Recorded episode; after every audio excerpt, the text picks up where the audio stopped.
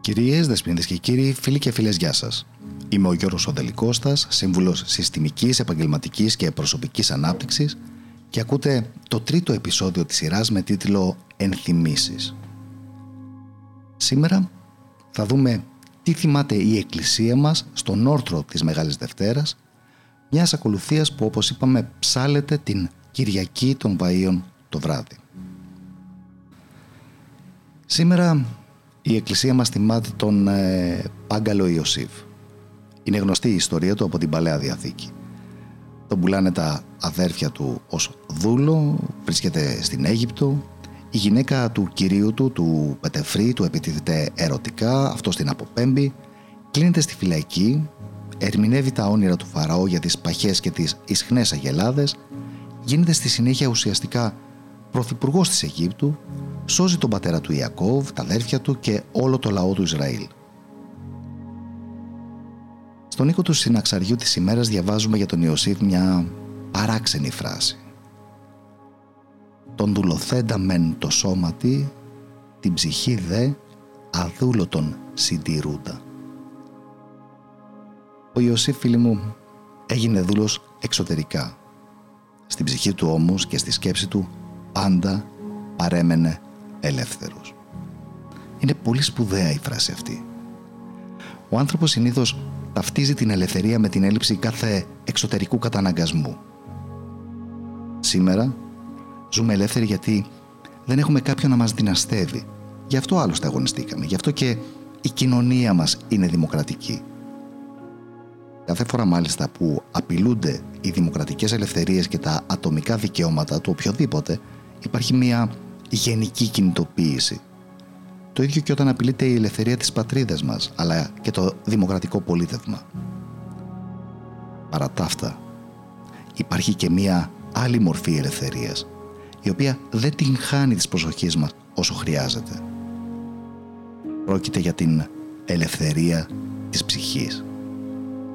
Αυτή δεν συνίσταται μόνο στην ελευθερία σκέψης και λόγου, αλλά κυρίως στην ελευθερία της καρδιάς από τα πάθη και τις αμαρτίες.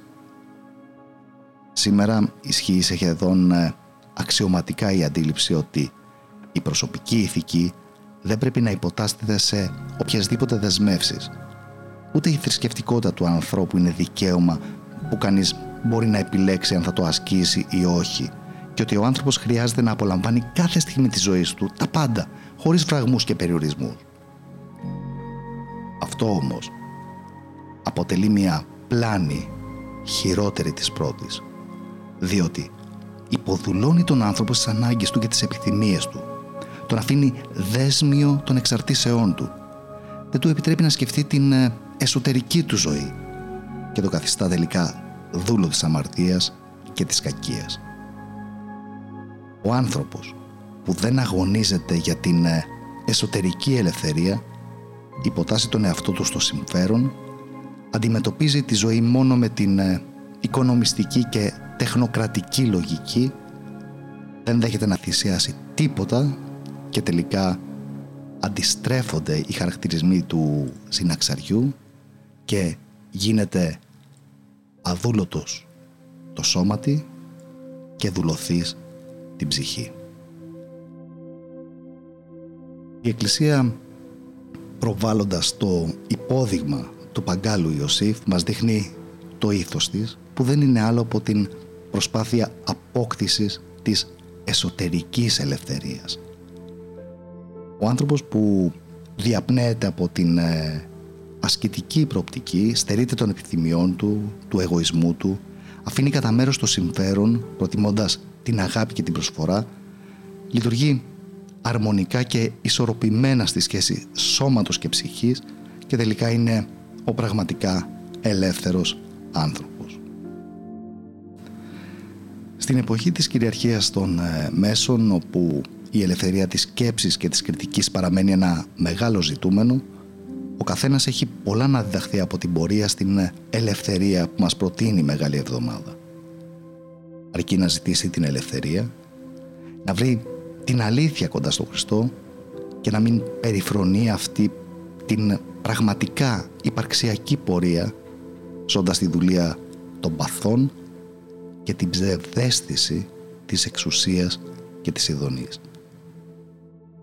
Ο Ιωσήφ νίκησε τον εσωτερικό πόλεμο και τελικά δοξάστηκε αποδεικνύοντας ότι η αδούλωτη ψυχή είναι αυτό για το οποίο αξίζει κανείς να θυσιάσει πολλά. Γιατί μόνο τότε, όπως πάλι λέει το συναξάρι, ο Θεός δίνει στέφος άφθαρτον. Αυτά για σήμερα. Εύχομαι σε όλους ένα καλό και ευλογημένο υπόλοιπο ημέρας. Ανανεώνουμε το ραντεβού μας για αύριο περίπου την ίδια ώρα.